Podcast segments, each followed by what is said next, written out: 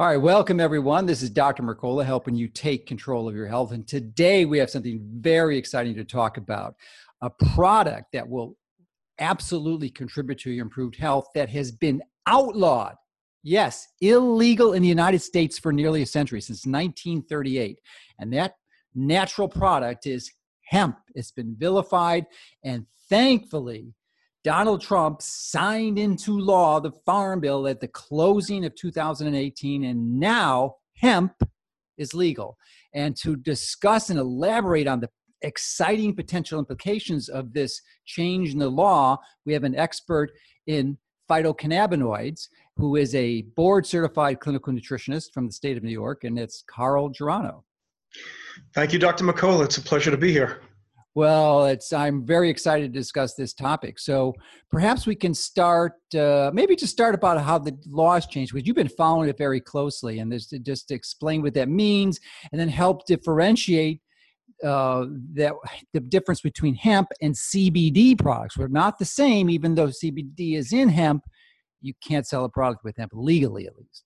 Correct, and and in order to understand all of this, is to kind of distinguish and differentiate between hemp and marijuana because they seem to be interchangeable with people, but it is actually two different plants, so to speak.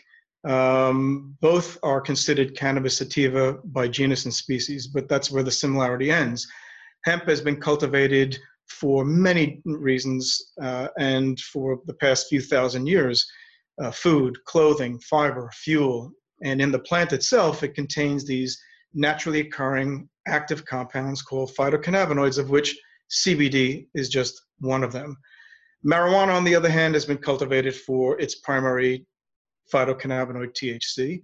And while it has recreational value at small levels, it does have medicinal value.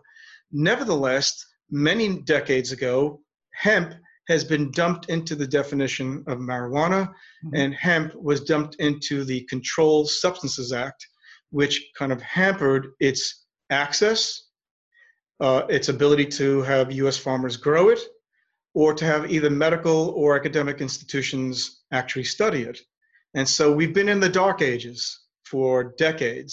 And mm-hmm. thanks to Israel and Europe, who've championed all the research, uh, we've unraveled something like no other out there. And that is the discovery of the cannabinoid system in the body and what that means. But getting back to your question, yes, Trump did sign a farm bill that finally deregulates hemp, finally takes it out of the Controlled Substances Act, which it should never have been there in the first place. And so it gives the rights of farmers to grow it. It will open up the doors for academic and medical institutions to study it. And it will give access to consumers uh, this important plant that is probably the most important botanical we have on this planet.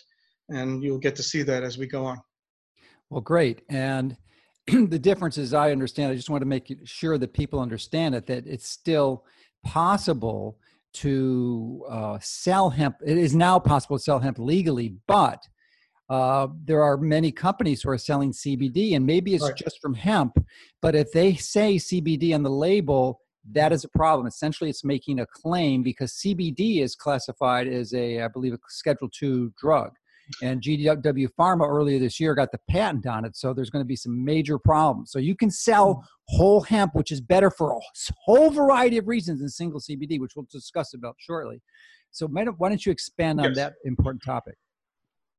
Um, simply stated, the hemp plant has over 100 different phytocannabinoids, of which CBD is only one.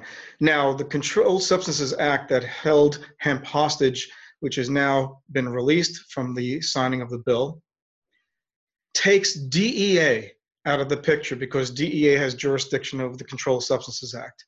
It does absolutely nothing to FDA's position on labeling a supplement or an ingredient that comes into the dietary supplement industry.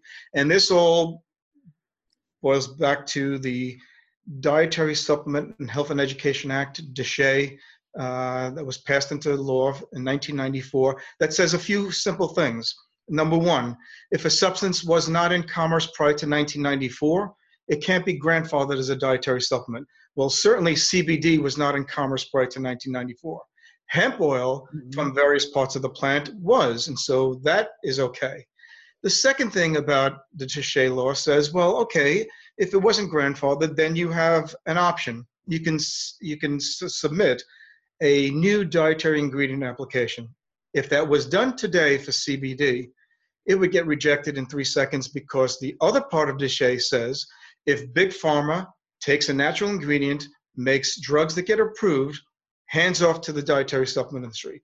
So now you have two strikes against CBD being placed on a label stating it's a, it's a dietary supplement.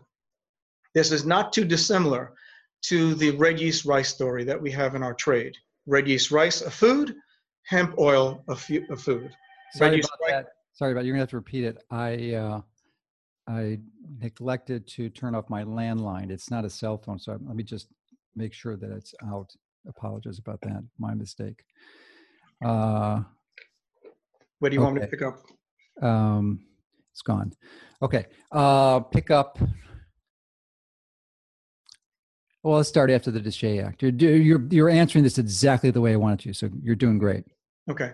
So, uh, with the passage of DSHEA, you have several things against CBD. Number one, CBD was not in commerce prior to 1994, so it could not have been grandfathered as a dietary supplement, yet hemp oil has uh, been in commerce prior to 1994, so we're okay there. Secondly, the other part of the DSHEA law states that if you want to submit a new dietary ingredient application, you can do so to prove to the FDA whether or not this ingredient can be deemed a dietary supplement. Well, if you were to do that today, it would get rejected in three seconds because the other part of DSHEA states if Big Pharma takes a natural ingredient and makes drugs that get approved, it's hands off to the dietary supplement industry. So GW Pharmaceuticals has two drugs using isolated purified CBD in it. And therefore, we've got several strikes against putting CBD on the front panel, calling it a dietary supplement. And I say, why bother? Because, yes, the story is much bigger than CBD, uh, and both clinically, scientifically, and legally and why bang heads with the FDA right now? This is not too dissimilar than the red yeast rice story we have in our trade. Red yeast rice, a food, hemp oil, a food.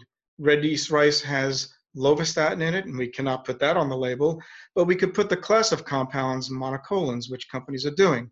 Well, the same thing here. Hemp oil is a food. It's got CBD in it. It's still in a gray area, but it has a larger class of compounds called phytocannabinoids, of which CBD is one. And CBD is not alone and cannot truly support the body's cannabinoid system by itself. You need the rest of the family there anyway. So, again, from a scientific, clinical, and legal standpoint, it makes no sense to put CBD on the label and calling it a dietary supplement.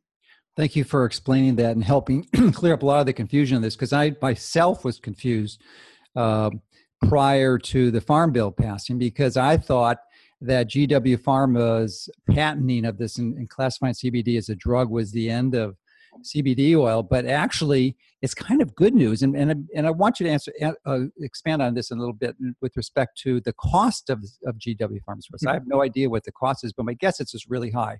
They have to recover their investments and, and sell it at a profit, of course.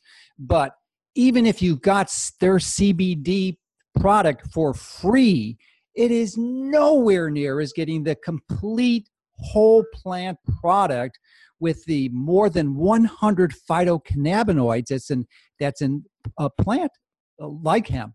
And um, so I'm, so why don't you uh, mm-hmm. expand on that? Because it's uh, re- really exciting news. Right.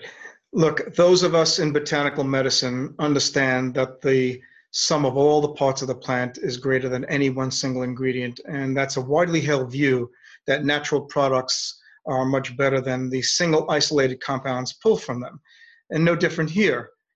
Let's face it, there's more than one ginsenoside in ginseng. There's more than one curcuminoid in curcumin. There's more than one isobutylamide in echinacea. There's more than one ginkgolide in ginkgo. Well, there's more than just one phytocannabinoid in hemp other than CBD. And back in 2013, Dr. Ethan Russo in the British Journal of Pharmacology wrote it best. Talked about the entourage effect of all the phytocannabinoids and terpenes needing to be present to give rise to full clinical meaningful benefit.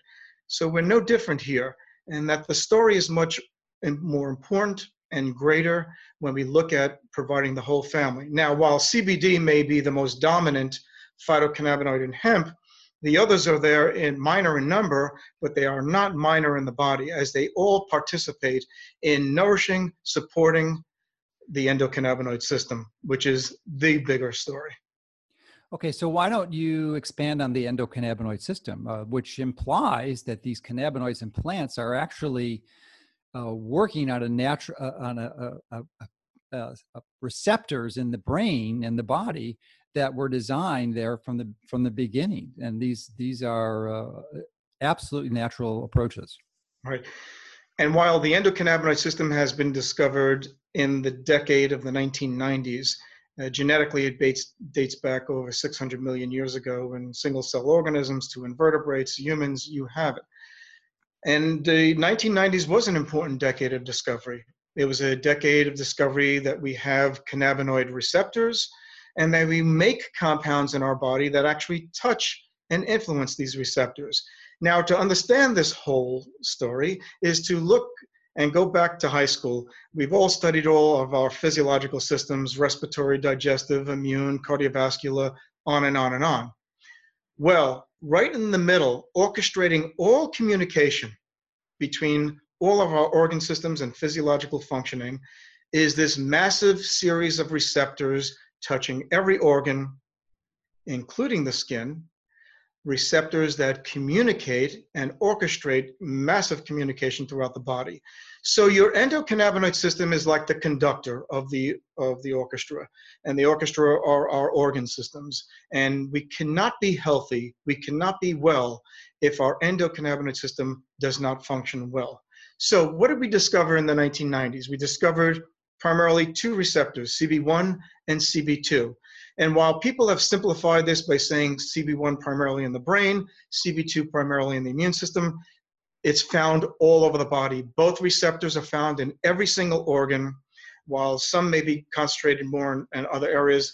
Um, we find both CB1 CB2 receptors throughout the entire body.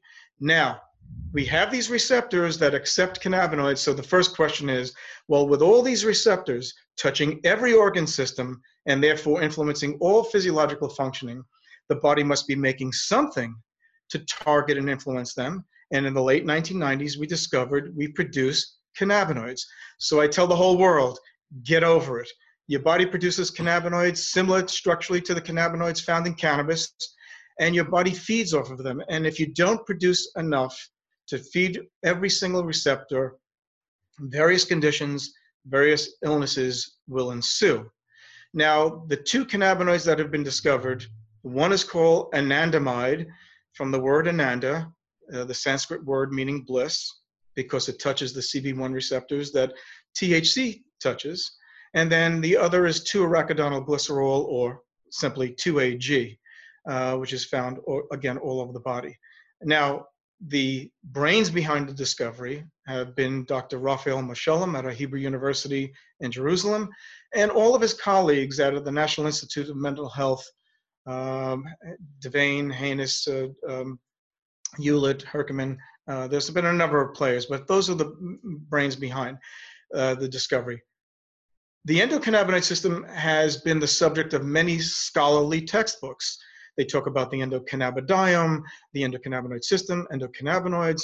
And quite frankly, this is something that should be taught from high school to college to practitioner school. And unfortunately, because of the stigma attached to cannabinoids, that we were not able to study this here in the United States. Uh, a survey by Dr. David Allen of over 150 medical schools demonstrated that less than 13% are teaching the endocannabinoid system. And I say to you, are you insane? Are you telling me this is like me saying that for the next 70 years we will not teach the cardiovascular system as if it never existed? And so we have now have to dismantle the medical travesty. We just dismantled the botanical travesty by freeing up hemp. Uh, and now we have to dismantle this medical travesty of not educating not only future physicians uh, in our country and the world, existing even, physicians too. yeah, absolutely. so uh, the the whole thing is about education, and this is critical and crucial.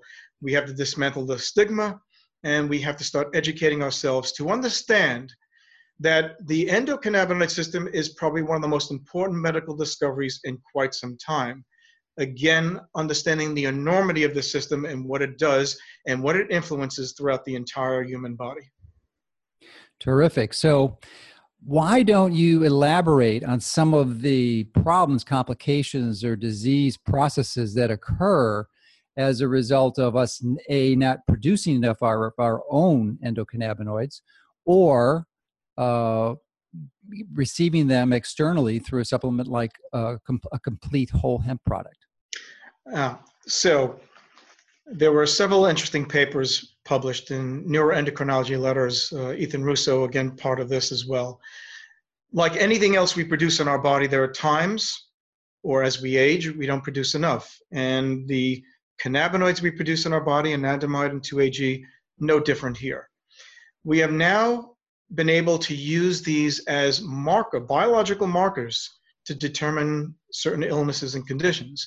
So there is a thing called endocannabinoid deficiency states, states where we don't have enough anandamide and 2-AG hitting all these receptors, helping to control physiological functioning.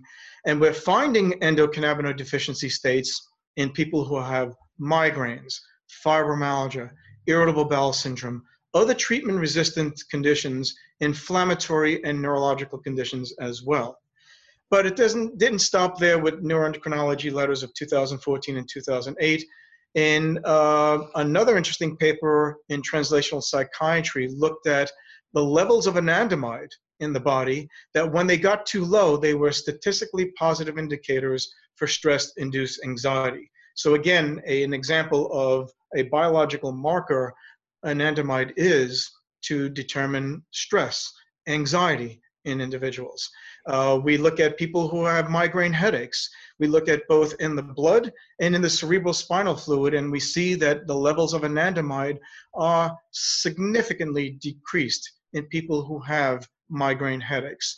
Um, we look at this intimate relationship between omega 3 status.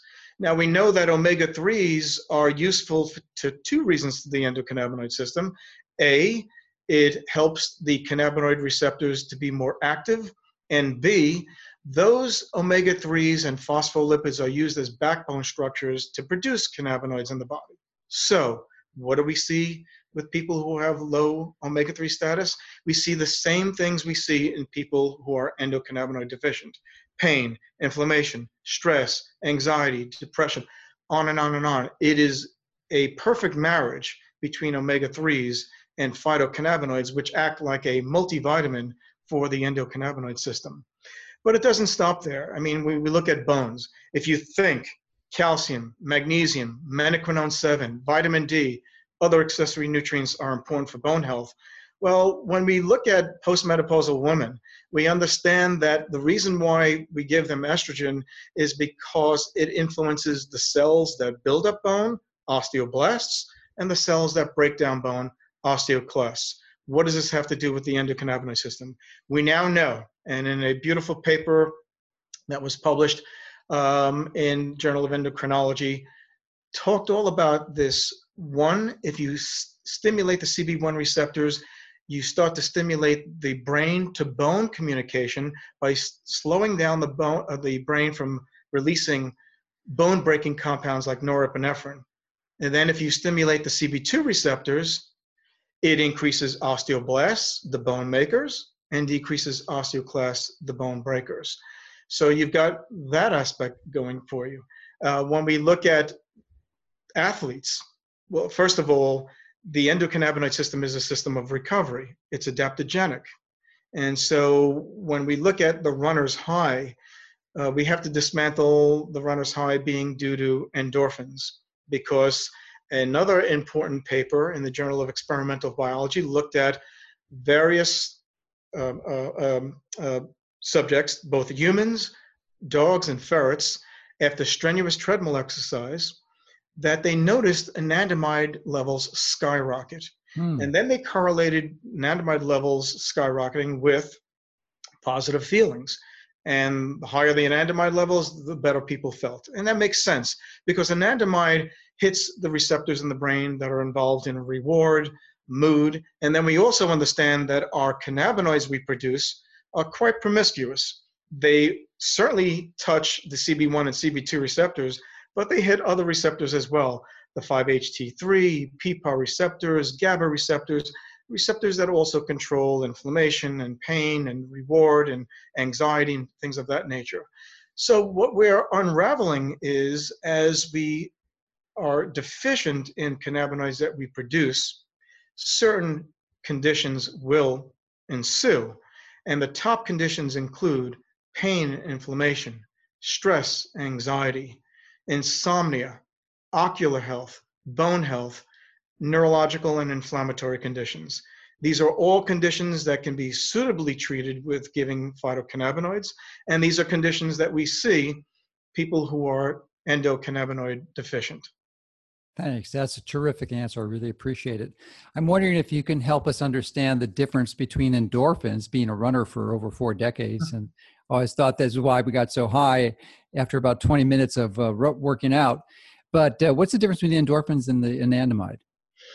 Well, as I mentioned before, anandamide um, not only targets the CB1 receptor, but also influences opioid and endorphin receptors. Oh, okay, and, so it's it's more yeah. it's more yeah. comprehensive. Absolutely, and there's some interesting papers uh, using electroacupuncture. Uh, certain key acupuncture points in the body uh, can absolutely turn on the signaling between the endocannabinoid system uh, and opioid and endorphin output. So we now know, and there was a great paper in PLOS One, the care and feeding of the endocannabinoid system and how herbs and nutrients and manipulation, chiropractic and acupuncture, can actually also influence endocannabinoid functioning, and in this particular case, uh, opioid and, and endorphin output in the body. Great. So earlier you mentioned the large amount of disease conditions that the hemp would be useful for and it's i can't imagine anyone watching this who hasn't experienced any of those conditions or one of those conditions person themselves and if not certainly someone they love. So let's discuss some of the specific details on how one would use that as a treatment with respect to um, dosing. So yeah, let's talk about those, and then we'll talk about the quality of the product too, and how you differentiate that. But so, what is the typical dose, and then how uh, is it possible to overdose? Yeah, well, again, getting back to the clinical applications, you know, when we talk about inflammation, uh, while we think curcumin, boswellia, fish oils, quercetin are all powerful anti-inflammatory nutrients, which they are, by entering the pathways. We now understand that the endocannabinoid system controls those pathways, and there's several really excellent papers that talk about the mechanisms of action on the analgesic and anti-inflammatory effects and the limitations to what we have today to control inflammation and pain. And we know inflammation is at the heart and soul of most disease conditions. The dosing that we look at in the literature, unfortunately, we rely on a lot of what GW Pharmaceuticals has done, but that is with single magic bullet isolated purified CBD.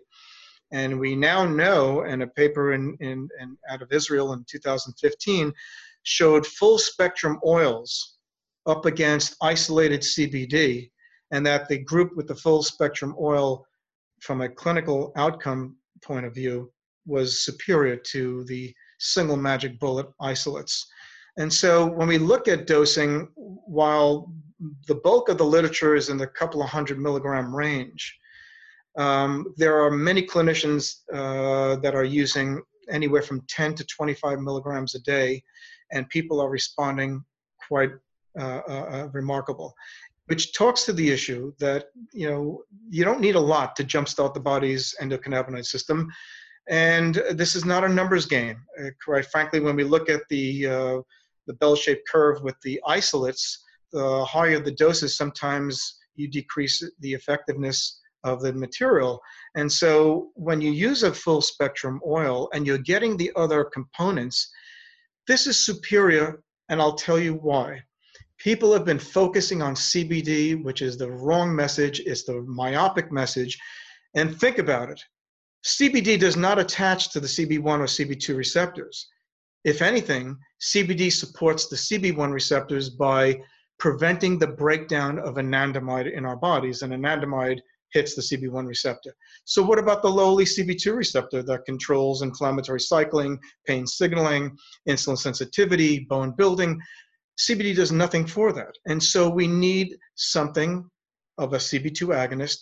And luckily, in the family of other phytocannabinoids in a full spectrum oil, contains these other phytocannabinoids that complement to what CBD is not doing. And so we must get off this single magic bullet bandwagon. We must appreciate the full gamut of all of these phytocannabinoids as a whole, and that they complement each other because CBD is not the answer to support the endocannabinoid system as a whole. Great. So is, is it two questions? Uh, the milligram concentrations you were referring to, I'm assuming that's a total cannabinoids. And then the second question, is it possible to overdose? Um, well, the the one the one I mentioned, 10 to 25 milligrams, yes, is primarily CBD. Uh, in a full spectrum oil, you'll get all the minor players in there. Can okay, you so overdose? You're, you're, actually you're you're assaying just the CBD. Uh, well, we assay get... all phytocannabinoids in the plant, and so we look at the full fingerprint. But since CBD is the most dominant cannabinoid in hemp, uh, when you process it, you do have much much higher levels of CBD naturally uh, in the oil. And so providing 10 to 25 milligrams of CBD is the sweet spot uh, for most uh, conditions uh, in, in, the trade. Um, the other question you asked, uh, can you Overdose, you overdosing? Yeah, um, like anything else, uh, too much of anything can mm-hmm. can be bad. Would make sense. luckily, with full spectrum oils, you won't need to get there Certainly, we've seen this using the CBD isolates and the drugs that are out there with just CBD in it, that you don't necessarily overdose, but you lose effectiveness.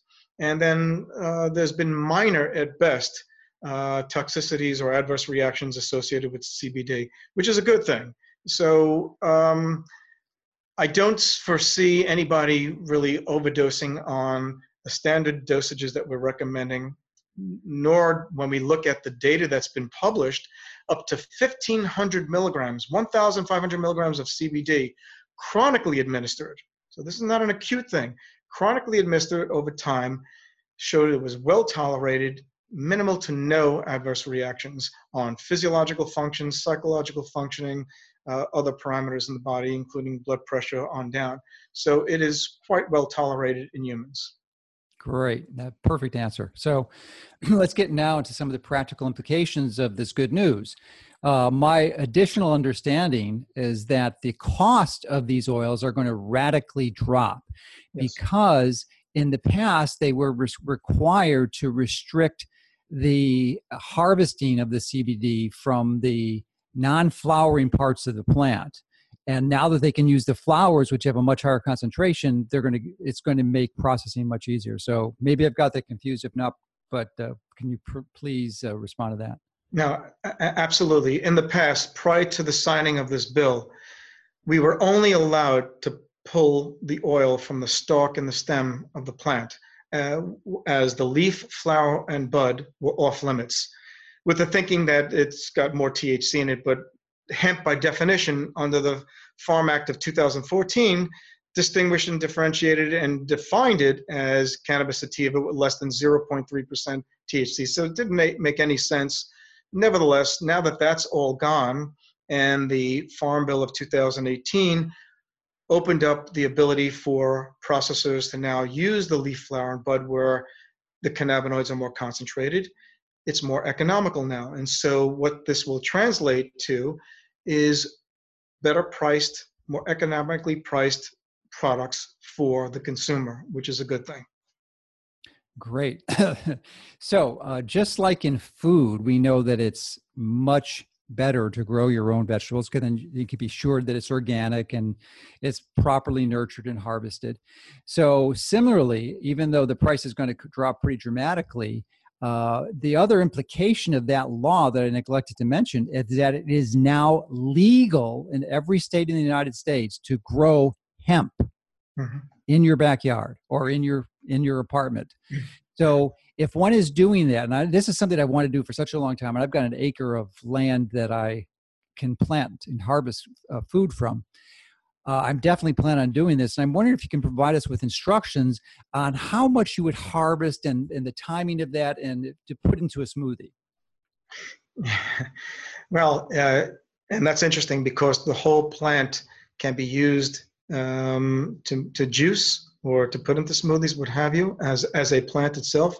Um, but it's interesting that while this bill has now allowed US farmers to grow and process and to cross state lines.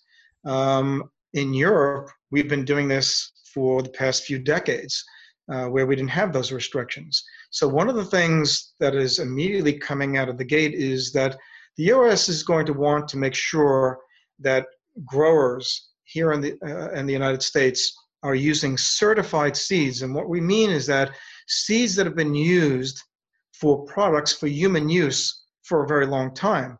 And since we've been doing it in Europe for decades, certified seeds from Europe are going to be preferred uh, to be used here in the United States until things kind of settle out.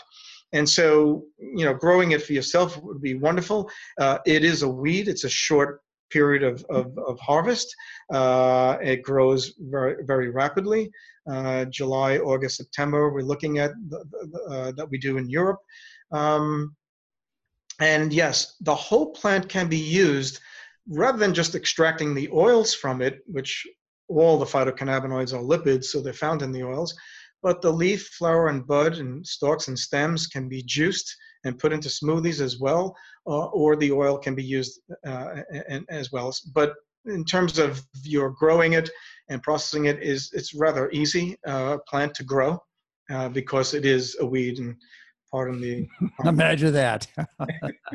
but what type of dose would you, would you take? Like a bud, or would you weigh it out of the plant material? I mean, if only I mean, imagine it's not very much, maybe just a few grams. Yeah, you don't need much. But I, I don't I don't know the concentration to get 25 milligrams of the CBD or cannabinoids in that. Would you need a gram, five grams, 10 grams, 30, an ounce? Well, the thing is, when we talk about the raw plant, a lot of these cannabinoids are in their acidic form. Mm-hmm. So CBD is in CBDA, cannabidiol uh, acid. And to convert it to uh, uh, um, its usable form, the acid has to be uh, decarboxylated, has to be removed. So uh, the plant itself, um, while you will benefit from a lot of the phytocannabinoids, it's going to be reliant on the body's ability to kind of process from uh, the acidic forms that are in there.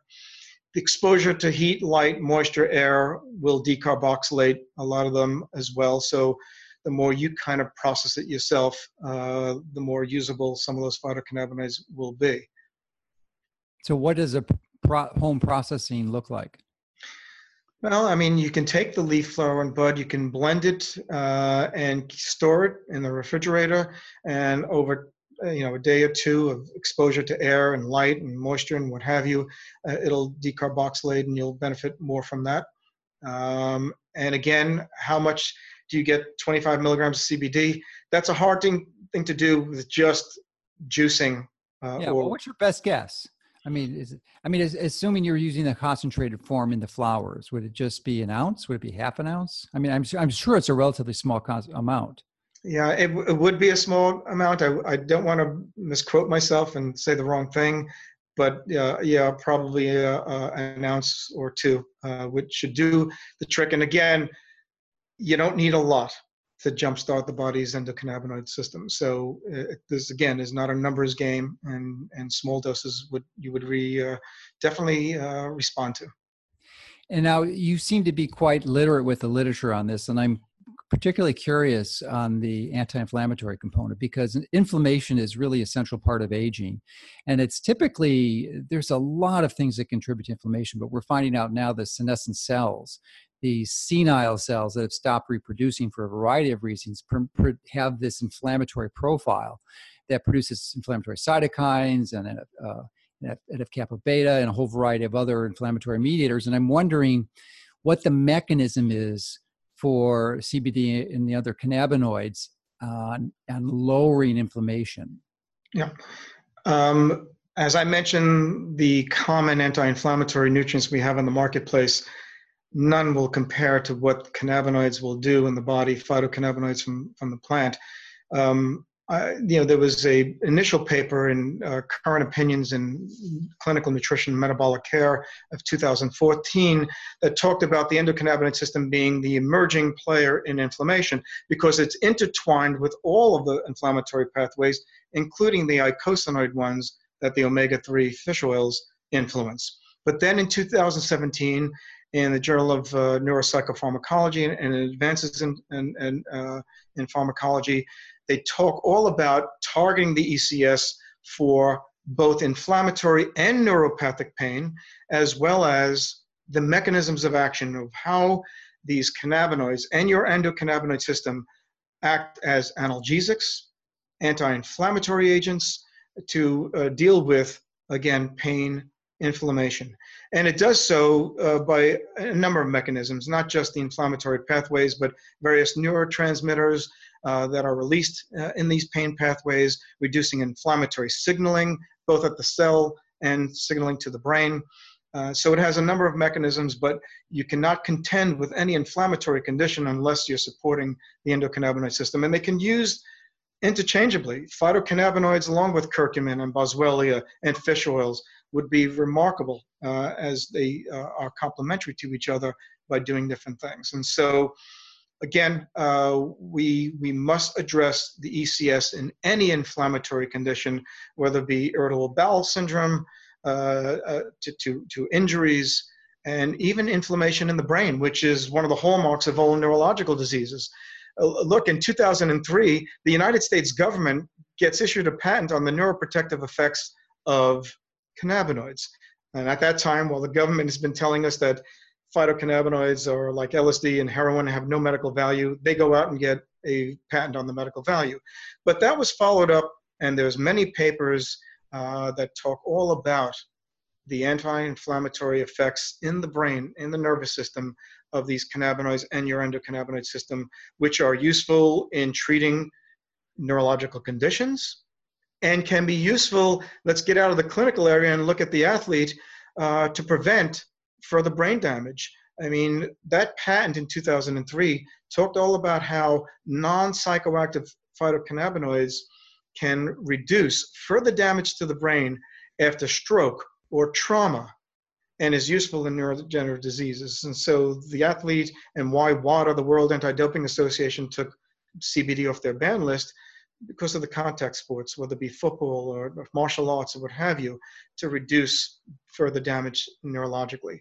So um, it is a physiological system that we cannot ignore anymore. It, when it, and it comes to all these inflammatory and pain conditions, there is nothing else like supporting the ECS with phytocannabinoids. Well, thanks. I, would like to research this more and uh, plan on going to PubMed and looking it up. And I'm wondering if you could recommend the keywords. Would it be endocannabinoid system, phytocannabinoids, uh, endocannabinoids, and inflammation? Yep. And what are the keywords that you'd use to search? I would just put in endocannabinoid system and pain, endocannabinoid system and inflammation. Okay. You'll you'll see. I'll find it out. Many, many yeah, because uh, I'm really curious about the mechanism because I think I think it ties in well, and I haven't really seen. I'm I'm really pers- aggressively reviewing the anti-aging literature, and I haven't seen any reference to to this at all. And I think it's something that may have been missed, which is why I'm particularly curious. Yeah, and that's the tragedy. Again, we've just dismantled the botanical travesty with the signing of the law, and now we have to dismantle the medical travesty. We have to study more of this here in the US, uh, and we have to educate uh, students from high school to college to practitioner school. Uh, you can't ignore this anymore. This is it's just absurd. Yeah, I couldn't agree more. So, one of the pervasive problems and conditions that you mentioned earlier that it's useful for is insomnia. And we know very clearly that if you're not sleeping well, you are just inevitably going to suffer your in your health. It's going to deteriorate in some way, shape, or form. It's just almost a guarantee. So, I'm wondering if you could recommend doses and, more importantly, the timing on a full uh, spectrum hemp oil supplement. Yes, and using the full spectrum uh, hemp oil supplement for insomnia, I would go to the higher end of the dose range we spoke about before, and that is looking at you know 25 milligram uh, range. Now, CBD at that range um, does a number of things. Number one, it reduces excitability in the brain. You know, it can reduce glutamate toxicity and, and any excitatory con- type of conditioning. Secondly, CBD is involved in various neurotransmitters that are involved with the normal sleep cycle. So while it has a calming effect and helps to establish a normal sleep cycle, it's not necessarily a sedative. Um, and so you can use it with melatonin, you can use it with lavender, you can use it with chamomile and passion flower, what have you. But that's the dose, and I would do that uh, towards the latter part of the day. Whereas lower doses of CBD are more uh, stimulating, so to speak, and um, more upregulating, and that would be a lower dose. So we're looking at one hour, two hours, three hours, four hours before bedtime. Yeah, at least uh, an hour or two before bedtime. Absolutely. Okay. Well, thanks. That's perfect. Yeah. So I'm again in trying to identify uh, health or healthy but optimal source supple- sources of supplementation. Uh, I'm wondering if there's a difference in the the hemp or the CBD supplements that are available now, advertise as CBD, that are extracted from hemp, will there be any difference in the newer ones that come out eh, um, that are actually doing the processing from the hemp flowers, which, which have a higher concentration, other than the cost, or are they going to be essentially the same product? Well, the, the good the good news again using the leaf flower and bud is that there are more of the terpene family in there. You didn't have much at all in the stalk and the stem. You had the phytocannabinoids there. So we will have a more concentrated source of not just phytocannabinoids but terpenes, which are very complementary to the phytocannabinoids and the activity of uh, the plant. And again, that was all spoken to with Dr. Ethan Russo's paper in the British Journal of Pharmacology and talking about this entourage effect where we need all the phytocannabinoids and the terpenes present. So the consumer is benefiting the most. Reduced pricing, uh, a more of a full spectrum of not just the phytocannabinoids, but also the terpenes in the plant that are clinically relevant. And believe, hold on a second, I've got someone here. Sorry, I'm doing an interview. Hold on. Okay. Um, all right. so now I believe terpenes are a polyphenol, and I'm wondering if you could expand on the biological actions of terpenes. Well, everybody must understand that phytocannabinoids Darn, hold on before you answer. I thought I deleted that application. It's, a, it's software. I thought I deleted it. How did it get back up? It's, darn. Okay. I don't know how it got up again. Okay. I cannot believe this.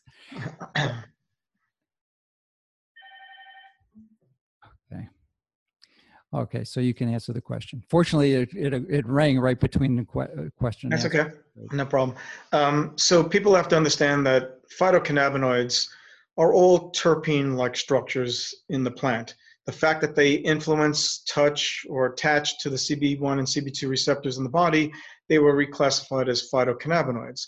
And so the terpenes are all important because many of them are phytocannabinoids. And while they give rise to the smell and odor and taste of plants, uh, they have some really potent effects in the body from anti-cancer to anti-inflammatory, and again, all complementing uh, the phytocannabinoids in the plant. Okay, great. So, are there any recommendations on how to identify a high quality product? I mean, obviously it should be organic, but are there anything on the label uh, that we need to look for to under to say this is this is a product that's good, other than growing it yourself, which I think is probably the ideal. Yeah, well, um, some the attributes that I tell consumers uh, to look for is um, being organic, being kosher certified, uh, being non GMO. Um, we also have to look at the fact that whether or not the material has been tested for pesticides and herbicides, was it grown on, on uh, either organic or eco certified land? Uh, because uh, that's a major issue plaguing the marijuana sector. And it's no different here with hemp, and that the use of pesticides and herbicides are going to be an issue, and the use of GMO here in this country is going to be an issue as well. And so, looking for non GMO, organic, kosher certified, looking for the full spectrum, um, trying to get an idea of where these materials are coming from, get to know your companies because there's been a lot of characters in the trade right now um, people who don't even understand the dietary supplement industry, don't understand DSHEA law, uh, are blatantly breaking the law in terms of labeling. And so I look for companies that are doing the right thing also, and that is they don't mention CBD. They talk about phytocannabinoids. They talk about hemp oil. They talk about nourishing the endocannabinoid system. This is a superior story to just CBD. And so those are the more reputable companies that are telling the right story that should have unraveled years ago, not just isolated CBD.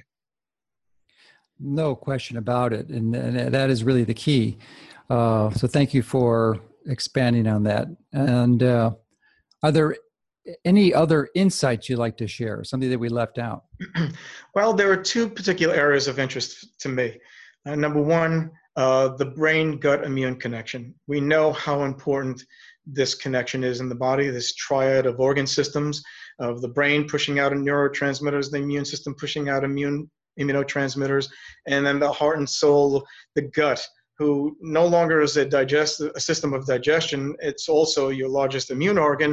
And going deeper into the cellular structure, we find out hundreds of millions of neurons, your second brain. And so we now understand how the gut is involved with communicating with the brain and the immune system because it has brain cells and immune cells in it. So, what does this have to do with the endocannabinoid system? Well, right smack in the middle is your endocannabinoid system orchestrating this tri directional communication. And in a beautiful article in the uh, Gastroenterology 2014, the role of the ECS in the brain gut axis, it now unraveled that the endocannabinoid system controls motility in the gut. It controls intestinal inflammation. It controls abdominal pain. It reduces the activity of the stress pathways, the HPA pathways. And then in the proceedings of the National Academy of Science and Cannabinoid Research, we thought, got to unravel how anandamide participates in the immunological response in the gut, how the ECS reduces inflammation and disruptions in permeability in the gut, and how it controls uh, various other aspects of tolerance to foreign antigens. What was really unraveled, which is interesting, is that the communication of the endocannabinoid system we call the endocannabinoidome and your microbiome, the probiotics, all had an interplay here with this mass communication between these three organ systems. The other interesting area, which is fascinating and it's unraveling as we speak, is the role of the endocannabinoid system in controlling consciousness. And we mm. could, look at, yeah, we could look at consciousness in a variety of ways. The classical view, the thoughts, the sensations, the feelings that one has, uh, the neuroscientist point of view that you know all this communication is due to uh, uh, um, our awareness and our experiences and how they influence these neural pathways. Well, there's been several papers that have been published uh, uh, looking at this very subject, and in a paper in CNS Neurological Discord and Drugs, talked all about how the endocannabinoid system modulates levels of consciousness, emotions, and likely dream uh, states. And there were other papers to show that under anesthesia, where you knock out consciousness and manipulating the endocannabinoid system, bringing animals out of uh, the con- unconscious state, how, in a sense, every thought, every feeling, every perception that we have, in one way, shape, or form, is influenced by our endocannabinoid system because we know the endocannabinoid system controls neurotransmission in the brain and is heavily concentrated in the brain uh, controlling so many other uh, aspects of, of our well being, our perceptions, our awareness, our thoughts. And so the endocannabinoid system, quite frankly, is an internal reflection of who we are. And these are the two areas that uh, are really exciting that are unraveling as we speak. So, from your review of the literature, has there been any research or that you're aware of that looks at the uh, endocannabinoid system or phytocannabinoid supplementation on the different stages of sleep? Um, not so much the different stages of sleep, although I can tell you that uh, I have worked with a couple of firms, one in particular that has actually produced a app for your phone that when you put it in airplane mode, so there's no signaling, and you put this app, you put it under your pillow, it measures your sleep cycle. And they worked with insomniacs, and you can see the disruptions of the sleep cycle in those with insomnia. With the application of hemp oil rich in CBD, uh, you can see a normalization of the sleep cycle. And so we're just in our beginning stages to look at how it, uh, it influences various uh, states, alpha, beta, gamma states in the brain, and its regulation of the sleep cycle. Yeah, I hadn't thought that there were any studies on it. I actually wear a device. It's a relatively new device. That's a four-lead EEG every night, which is far superior to put lacing a, a phone under your head and, and your pillow at night. Yes. So it, it very accurately assesses REM, deep sleep, and light sleep and when you're awake. So I'll be able to do some research and I'll let you know. And we'll probably have you back on again because what I neglected to mention at the beginning of the interview is that you've actually written a book. It's not published yet, and you've invited me to write the forward, which I have. I haven't read your book, so I can't make can't answer that question yet.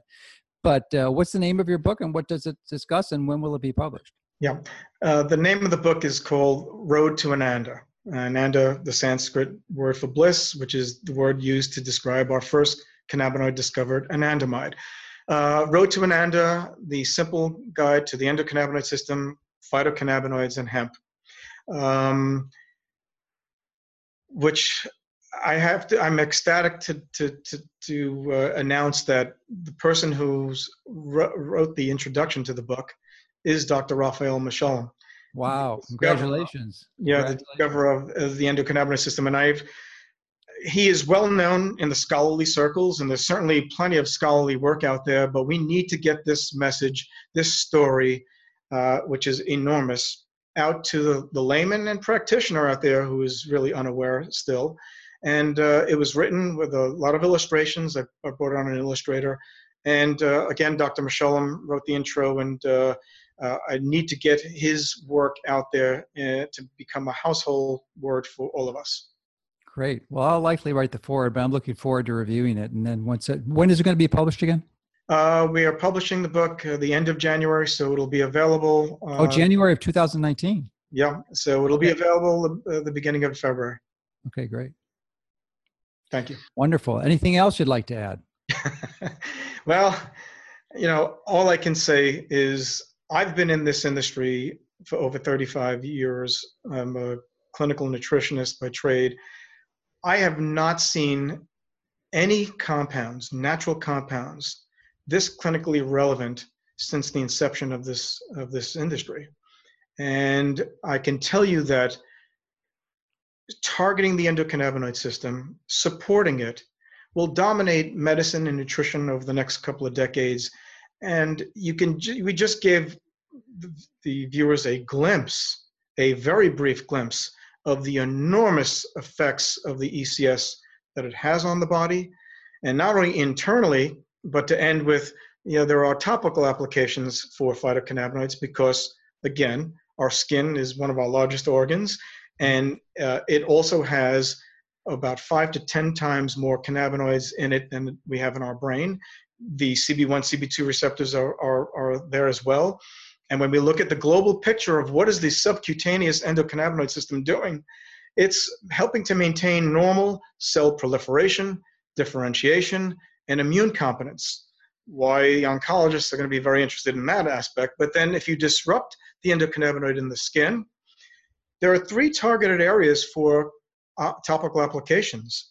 One, obviously, is pain and inflammation because the CB2 receptors are there that control that. And so that is something that will blow away any of these compounds in the marketplace today for topical pain relief. And then we know certain cannabinoids strangle the sebaceous gland, for acne, and certain cannabinoids also influence melanolysis, so age spot development, anti-aging. So some very interesting things going on in the topical application area. Very exciting, very exciting. Well, I can't thank you enough for sharing your wisdom with us and your understanding of the literature as it relates to the endocannabinoid systems and the potential benefits that it offers each and every one of us. So, magnificent news with the Farm Bill. Who who would have known that it'd be legal in 2019 and we could have access to this? And it's even less expensive. Actually, one of the, the question I asked you earlier, but I didn't get an answer, was the cost of the GW Pharma's yeah. product. I mean, how much does that thing cost per month? Uh, tens of thousands of dollars for tens of thousands of dollars. You could treat yourself for multiple lifetimes. Exactly. Now. Exactly. it's crazy. a month's worth of the pharmaceutical. I'll bet you GW Pharma was not pleased with the farm bill. well, um, there are rumblings behind closed doors that uh, they want to get into the dietary supplement space, and they probably will at some point. I mean, uh, having drugs approved by FDA, they can petition the FDA uh, at lower doses than the drug doses uh, for dietary supplement and food use. And they have that capability of doing that if we really wanted CBD on a label uh, okay. in the future. So, so, it won't change the product that we're able to purchase, but it mm-hmm. will change the manufacturers who are selling the product's ability to advertise that as an approved indication. Correct. Yeah. Correct. All right. So, you know, eh, hopefully they make the investment and we can tell the truth because, it, it, it, as you well know, and I certainly know, and most people watching this, many of the supplements, uh, we are handcuffed. We cannot say a fraction of the things it does. Otherwise, we're shut down or we go to jail. Right. Well, that certainly would open up uh, at least what we can say. But whether GW does that and gives us the ability to put CBD on on a front panel, call it a dietary supplement. I still am behind the story that CBD mm-hmm. is the minor myopic. Right, right. So yeah. doesn't matter. Doesn't matter, right. Mm-hmm. I guess one last question too is do you think that there is research going on now that will further elaborate or identify perhaps other endocannabinoids other than CBD that are particularly potent and effective. I mean, I, it doesn't. It's just a intellectual curiosity because it doesn't really matter in the end run because you want the full spectrum. Well, well uh, yeah, absolutely. First of all, uh, CBG is going to be hitting the marketplace soon, and that's cannabigerol. And cannabigerol is like the stem cell uh, phytocannabinoid of which all others are made from, uh, THC to CBD. Uh, and cannabigerol has more potent effects than CBD in certain uh, conditions. Then we look at something like beta caryophyllene, which is a minor phytocannabinoid, uh, but beta caryophyllene is a potent CB2 agonist. So going back to this whole story that I was telling about how people who take CBD think they're nourishing the endocannabinoid system. Well, again, we know that CBD does nothing for the CB2 uh, receptor. And so having beta caryophyllene present is critical to give full CB1 and CB2 support in the human body. And so people are going to have to wake up and that CBD is not the whole story. It needs some of the other phytocannabinoids, which either are more potent or complementary to its activity in the body because CBD does not touch all the receptors wonderful summary, and I thank you for sharing that. It is a, a brilliant, beautiful, beautifully well stated. So, thanks again for all your help, and uh, we look forward. I look forward to reading your book. Actually, thank you, Ananda.